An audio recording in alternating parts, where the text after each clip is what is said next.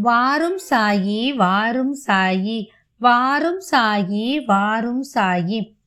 கிழக்கும் சாயி மேற்கும் சாயி வடக்கும் சாயி தெற்கும் சாயி. எத்திசையில் நீ இருந்தாலும் சாயி வாரும் சாயி வாரும் சாயி.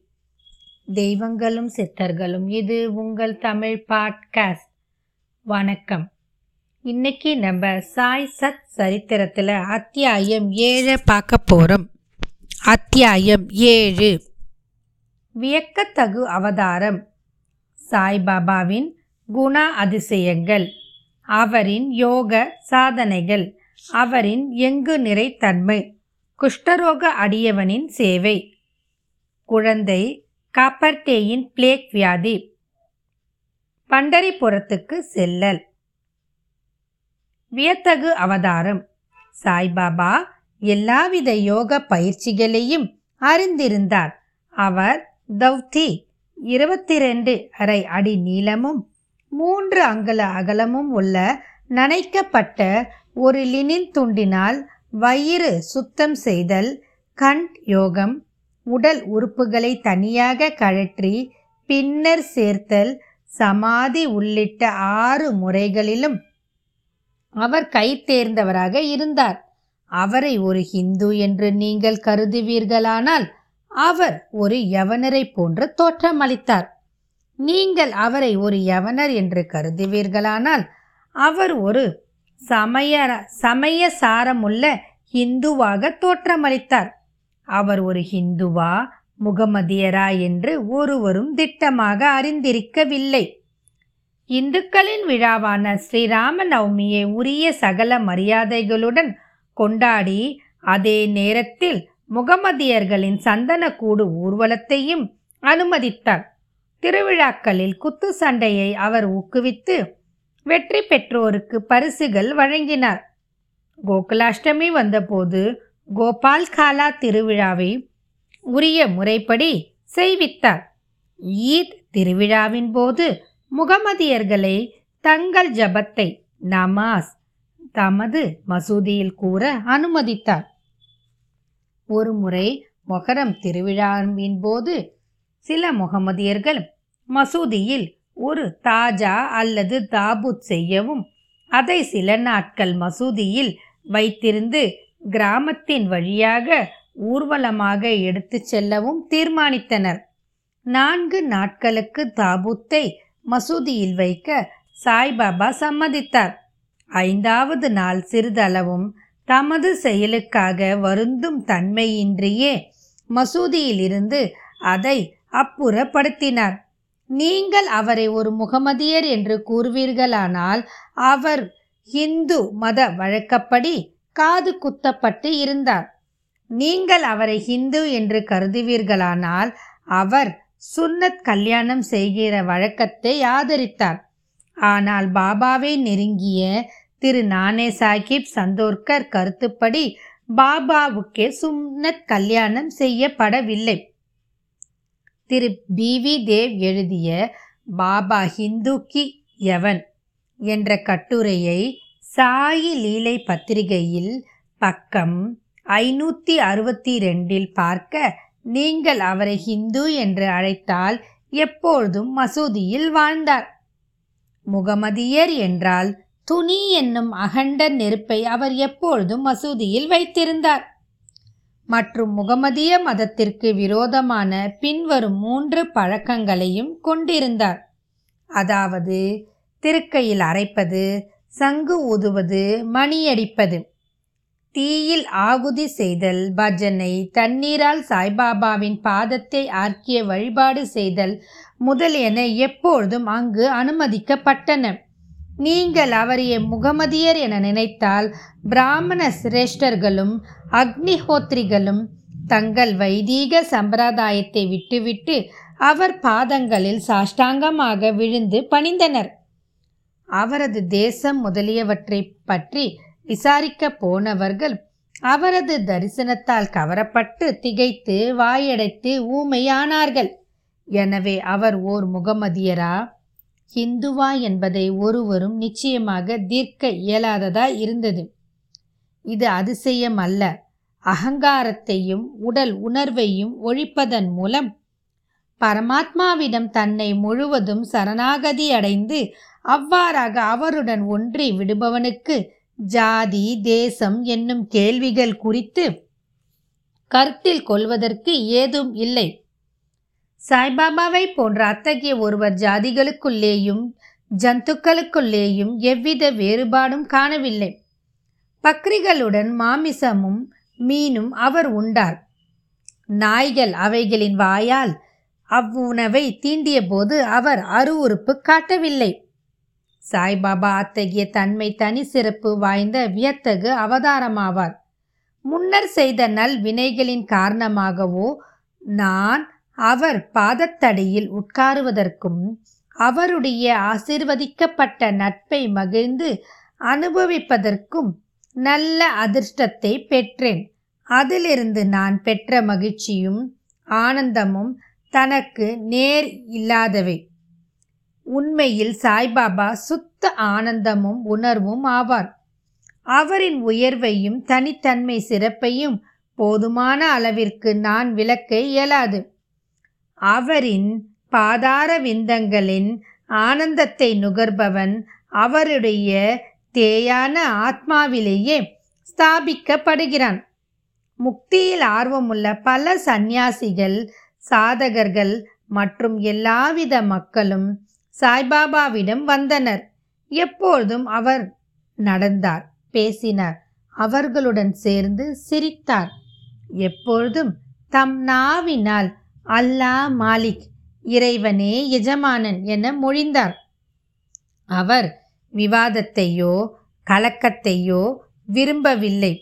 அவர் சில நேரங்களில் கடுமையாக இருப்பினும் எப்பொழுதும் அமைதியாகவும் கட்டுப்பாட்டுடனும் இருந்தார். எப்பொழுதும் முழு வேதாந்தத்தையும் போதித்தார். கடைசி வரை பாபா யார் என்பது ஒருவருக்கும் தெரியாது. அரசர்களும் ஏழைகளும் அவர் முன் சமமாக நடத்தப்பட்டனர். அனைவருடைய ஆழ்ந்த ரகசியங்களையும் அவர் அறிவார். அதை அவர் மொழிகளால் வெளியிட்டபோது அனைவரும் வியந்தனர். சர்வ ஞானங்களின் கருவூலம் அவரே. எனினும் அறியாதவர் போல் நடித்தார். புகழை அவர் விரும்பவில்லை. இவைகளே சாய் பாபாவின் குண அதிசயங்கள். அவர் மானிட உருவத்தில் இருப்பினும் அவரின் செய்கைகள் அவரது கடவுள் தன்மையை எடுத்து காட்டியது. அனைவரும் அவரை ஷீரடியில் இருக்கும் பரமாத்மா என்றே நம்பினர். சாய்பாபாவின் குண அதிசயங்கள். பாபாவின் அற்புதங்கள் விளக்கத் தெரியாத அறிவில் அறிவில்தான் நான். ஷீரடியில் ஏறக்குறைய எல்லா கோயில்களையும் அவர் பழுது பார்க்க செய்தார். சனி கணபதி சங்கரர் சரஸ்வதி கிராம தேவதை மாருதி முதலிய எல்லா கோயில்களையும் தாத்தையா பாட்டில் மூலமாக ஒழுங்குபடுத்த செய்தார். அவருடைய தர்மமும் குறிப்பிட்டும்படியானது. தக்ஷனை என்ற பெயரில் அவர் வழக்கமாக வாங்கி வந்த பணமும் தாராளமாக பகிர்ந்து அளிக்கப்பட்டது. ரூபாய் இருபது சிலருக்கும் ரூபாய் பதினைந்து அல்லது ஐம்பது மற்றவர்களுக்கும் தினந்தோறும் அளிக்கப்பட்டது. இது தூய தர்ம பணம் என்றும் அதை உபயோமா உபயோகமாக பயன்படுத்தவும் பாபா விரும்பினார். பாபாவின் தரிசனத்தை பெற்றதால் மக்கள் மிக்க பெரும் அளவில் பயனடைந்தார்கள். சிலர் ஆரோக்கியமும் நலமும் பெற்றனர். கொடியவர்கள் நல்லவர்களாக திருந்தினார்கள். சில சந்தர்ப்பத்தில் குஷ்டம் குணமாக்கப்பட்டது. பலர் தங்களின் மனோபீஷ்டங்களின் பூர்த்தி செய்தனர்.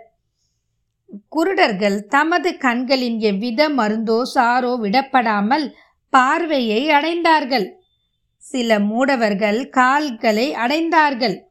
அவரின் அசாதாரண பெருந்தன்மைக்கு ஒரு எல்லையை ஒருவராலும் காண இயலாது.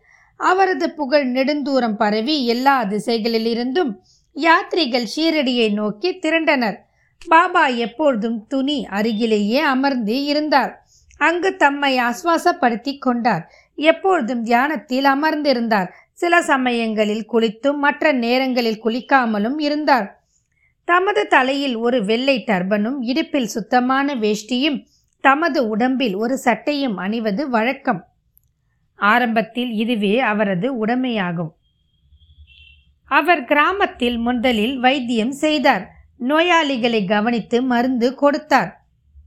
அவர் எப்பொழுதும் வெற்றி பெற்று ஹக்கி மை வைத்தியரை போன்று புகழ் அடைந்தார். ஒரு வினோதமான விஷயத்தை இங்கு கூறலாம். ஒரு அடியவரது கண்கள் சிவந்தும் வீங்கியும் இருந்தது. ஷீரடியில் ஒரு வைத்தியரும் கிடைக்கவில்லை. மற்ற அடியவர்கள் அவரை பாபாவிடம் அழைத்து சென்றனர்.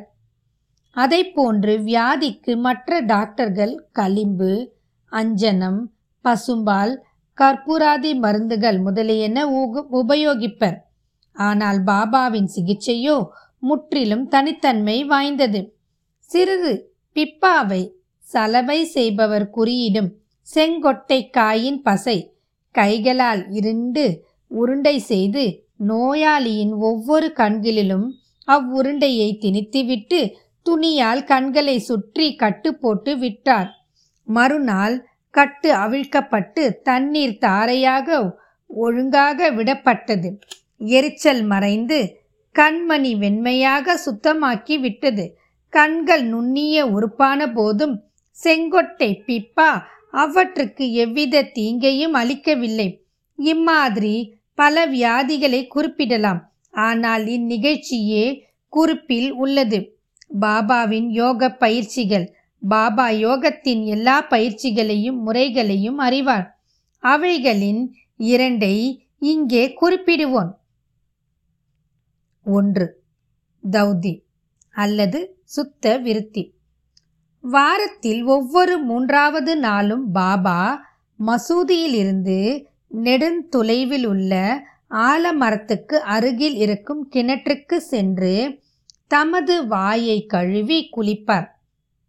ஒரு சந்தர்ப்பத்தின் போது தமது குடல் கும்பி முதலியவற்றை அவர் வாந்தியெடுத்து அவைகளின் உட்புறத்தையும் வெளிப்புறத்தையும் சுத்தம் செய்து அவற்றை பக்கத்திலுள்ள நாவல் மலர்த்தில் உலர்த்துவதற்காக வைத்தது கவனிக்கப்பட்டது. இதை பார்த்தவர்கள் ஷீரடியில் உள்ளனர். அவர்கள் இவ்வுண்மையை சோதனை செய்து பார்த்து விட்டனர். மூன்று அங்குல அகலமும் இருபத்தி ரெண்டரை அடி நீளமும் உள்ள நனைக்கப்பட்ட லெனின் துணியால் தௌத்தி செய்யப்படுகிறது. இது தொண்டைக்குள் விழுங்கப்பட்டு ஏறக்குறைய அரை மணி நேரத்திற்கு வயிற்றுக்குள்ளேயே கிரியைகள் நடத்த வைத்திருக்கப்பட்டு பிறகு வெளியே எடுக்கப்பட்டுவதே சாதாரண வித்தியாகும் ஆனால் பாபாவின் வித்தியோ மிகவும் தனி சிறப்பானதும் அசாதாரணமானதும் ஆகும். இரண்டு கண்டை யோகம்.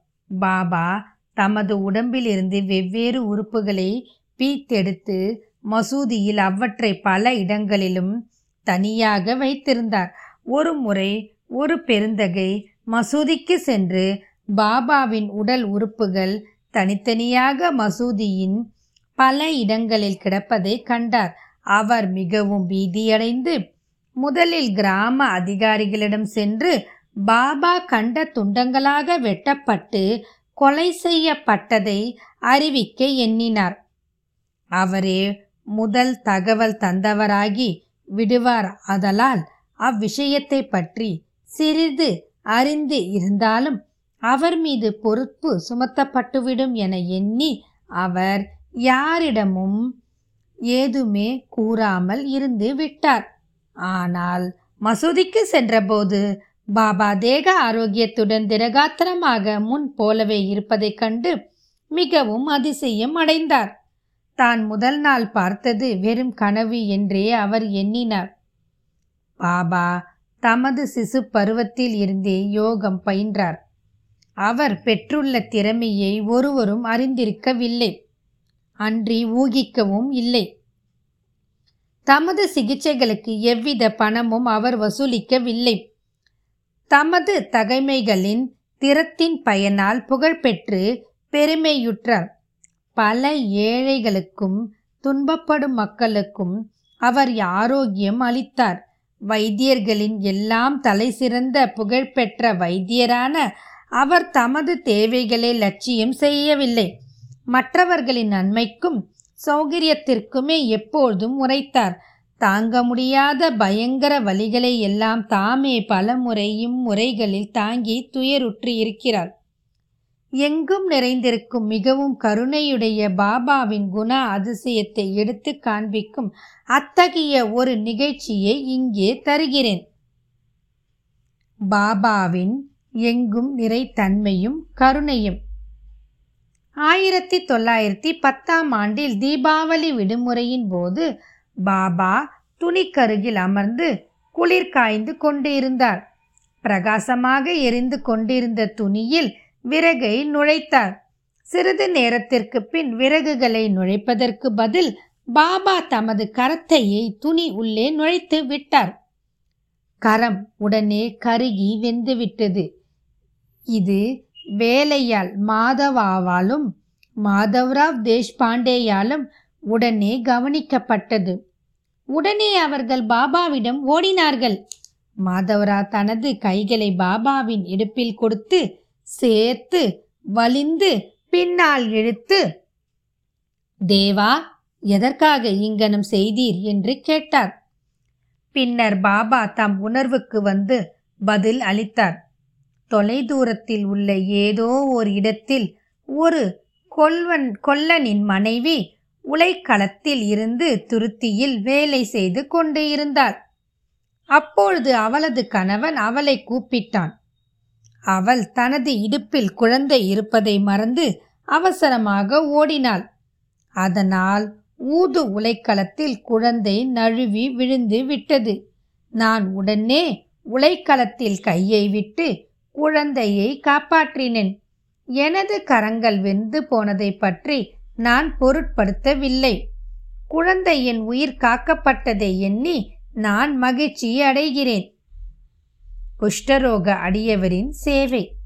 மாதவராவ் தேஷ்பாண்டேயரிடம் பாபாவின் கரங்கள் வெந்து போனதை கேள்விப்பட்ட திரு. நானாசேகிப் சந்தோர்கர் பம்பாயை சேர்ந்த புகழ்பெற்ற டாக்டரான பரமானந்த் என்பவரை ஆயின்மெண்ட் லிண்ட் துணி பாண்டேஜ் துணி உட்பட மருத்துவ சாமான்களுடன் அழைத்து வந்து டாக்டர் பரமானந்தை கரத்தை பரிசோதிக்கவும் வெந்ததினால் ஏற்பட்ட தீக்காயத்துக்கு சிகிச்சை செய்யவும் பாபாவை வேண்டிக் கொண்டார். ஆனால் பாபாவினால் இது மறுக்கப்பட்டது. அது முதற்கொண்டு பாகோஜி சிந்தே என்ற குஷ்டரோகி அடியவரால் பாபாவுக்கு சிகிச்சை செய்யப்பட்டு வந்தது.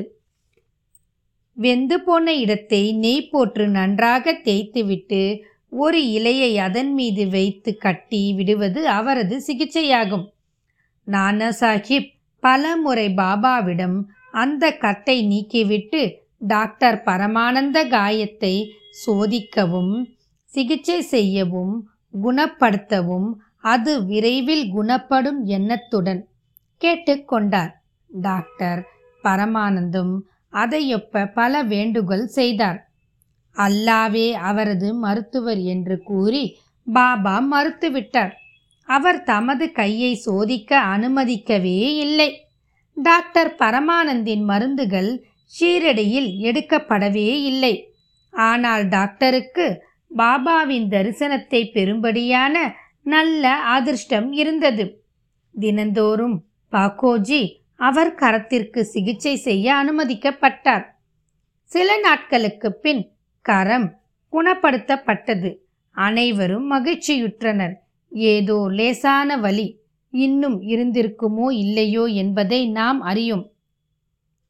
தினந்தோறும் பாக்கோஜி தனது நியதிப்படி கட்டுகளை தளர்த்தி நெய்யினால் அதை நன்றாக மீண்டும் தேய்த்து அழுத்தி கட்டு போடுவார். இது சாய்பாபாவின் மகா சமாதி வரை நடைபெற்றது. அவர் ஒரு முழு சித்தரானதால் இந்த சிகிச்சை உண்மையில் அவருக்கு தேவை இருக்கவில்லை. ஆனால் தமது அடியவர் மீதுள்ள அன்பின் காரணத்தினால் பாக்கோஜி எனது உபாசனையை சேவையை முழுவதுமாக தடையின்றி நடத்த அனுமதித்தார். பாபா லெண்டி தோட்டத்திற்கு புறப்பட்ட போது பாக்கோஜி அவருக்கு குடை பிடித்து அவருடன் கூடி சென்றார். துணி கருகிலுள்ள கம்பத்தருகில் பாபா அமர்ந்ததும் பாக்கோஜி தனது சேவையை ஆரம்பித்தார். பாக்கோஜி முந்தைய ஜென்மத்தில் தீவினையாளர். அவர் குஷ்டரோகத்தால் அவதியுற்று கொண்டு இருந்தார். அவரது கைகள் சுருங்கி இருந்தன. அவர் உடம்பு முழுவதும் சீழாகி மோசமாகி நாற்றம் அடித்தது. வெளியில் அவர் துரதிர்ஷ்டசாலியாக இருப்பதைப் போல் தோன்றினாலும் அவர் மிகவும் அதிர்ஷ்டசாலியாகவும் மகிழ்ச்சி உள்ளவராகவும் இருந்தார். ஏனெனில் அவரே பாபாவின் முதன்மையான சேவகர். பாபாவின் நட்பினால் உண்டாகும் நன்மைகளை அடைந்தார். குழந்தை கப்பர்டேயின் பிளேக் வியாதி. பாபாவின் மற்றொரு வியத்தகு லீலையை இப்பொழுது கூறுகிறேன். அமராவதியை சேர்ந்த திரு. தாத்தா சாஹிப் காப்பர்டேயின் மனைவி ஷீரடியில் தன் இளம் புதல்வனுடன் சில நாட்கள் தங்கியிருந்தார்கள் அப்பொழுது அவள் புதல்வனுக்கு அதிக காய்ச்சல் வந்து அது நெறிக்கட்டி பிளேக்காக பெரியதானது. தாயார் பயந்து போய் மிகவும் மனவேதனை அடைந்தாள். பின்பு அமராவதிக்கு செல்ல நினைத்து பாபா வழக்கமாக மாலையில் சுற்று வரும்போது அவர் வாடாவுக்கு சமாதி மந்திர் அருகில் வந்து கொண்டு இருக்கையில் அவருடைய அனுமதியை பெறுவதற்காக பக்கத்தில் சென்று நடுங்கும் குரலில் தனம் இளம் புத்திரன் பிளேக்கால் பீடிக்கப்பட்டு இருப்பதை அவள் அறிவித்தாள். பாபா அவளிடம் அன்பாகவும் மிருதுவாகவும் வானம் மேகங்களால் சூழப்பட்டிருக்கிறது. அவைகள் உருகி ஓடிவிடும். எல்லாம் எளிதாகவும் தூயதாகவும் ஆகிவிடும் என்று கூறினார். இவ்வாறு கூறிக்கொண்டே தமது கஃப்னி உடைய இடுப்பு வரை தூக்கி அங்கு பிரசனமாயிருந்த அனைவருக்கும் நன்றாக பெரிதாக முட்டை அளவிற்கு தோன்றியிருந்த பிளேக் கட்டிகளை காண்பித்து பாருங்கள் எனது அடியவர்களுக்காக நான் எங்கனம் கஷ்டப்பட வேண்டி இருக்கிறது அவர்களது கஷ்டங்களெல்லாம் எனதே ஆகும் என்றார். இந்த சிறப்பான அசாதாரண செயலால் லீலை மக்கள் கண்ணுற்று ஞானிகள் தங்கள் அடியவர்களின் துன்பங்களை தாங்குகிறார்கள் என்று உறுதியடைந்தனர் ஞானிகளின் உள்ளமோ மெழுகை விட மிருதுவானது. உள்ளும் பிற புறமும் அது வெ வெண்ணெயை போன்று மிருதுவாக இருக்கிறது. எவ்வித லாபம் பெறும் நோக்கமின்றியே அவர்கள் தங்கள் அடியவர்கள் நேசிக்கிறார்கள். அவர்களை உண்மை உறவினராயும் எண்ணுகிறார்கள். பண்டரிபுரத்துக்கு செல்லுதல் அங்கு தங்குதல். பாபா எவ்வாறு தம் அடியவர்களை நேசித்தார் அவர்களின் ஆர்வங்களையும் எங்கனும் எதிர்பார்த்து காத்திருந்தார் என்பதை சித்தரிக்கும் ஒரு கதையை கூறிய பின்னர் இவ் அத்தியாயத்தை முடிக்கிறேன். கந்தேசியில் உள்ள நன்னூர் பாரின் மல்மத்தார் பாபாவின் பெரும் அடியவர் ஆவார். அவருக்கு பண்டரிபுரத்திற்கு மாற்றலாகும் உத்தரவு வந்தது. சாய்பாபாவிடம் அவர் கொண்டுள்ள பக்தி பழுத்தது. ஏனெனில் அவருக்கு பூலோக வைகுண்டம் என்று அழைக்கப்படும் பண்டரிபுரத்துக்கு போய் தங்க உத்தரவு கிடைத்திருக்கிறது. நானா சாஹிப் அவசரமாக வேலையை ஒப்புக்கொள்ள வேண்டிய கட்டாயம் இருந்ததால் அவர் அவ்விடத்திற்கு உடனே ஒருவருக்கும் தெரிவிக்காமலும் எழுதாமலும் புறப்பட்டார். அவர் தனது பண்டரிபுரமான ஷீரடிக்கு ஓர் திடீர் விஜயம் செய்ய விரும்பினார். தமது விட்டோபா சாய்பாபாவை பார்த்து வணக்கம் தெரிவித்து பின்னர் புறப்பட எண்ணினார்.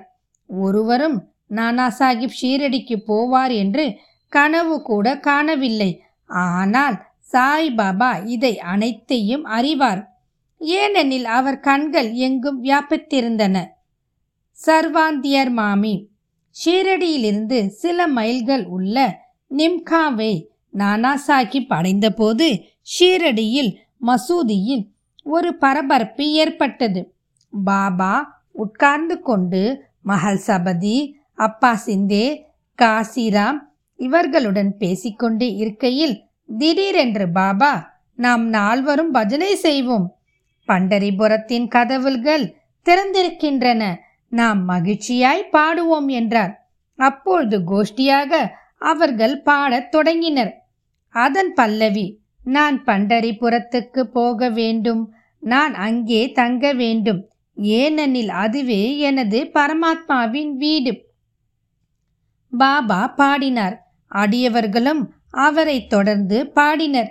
சிறிது நேரத்தில் நானா சாஹிப் தனது குடும்பத்துடன் வந்து பாபாவின் முன்னால் விழுந்து பணிந்து அவரை தங்களுடன் பண்டரிபுரத்துக்கு வரவும் அங்கு தங்களுடன் தங்கும்படியும் வேண்டிக் கொண்டார்.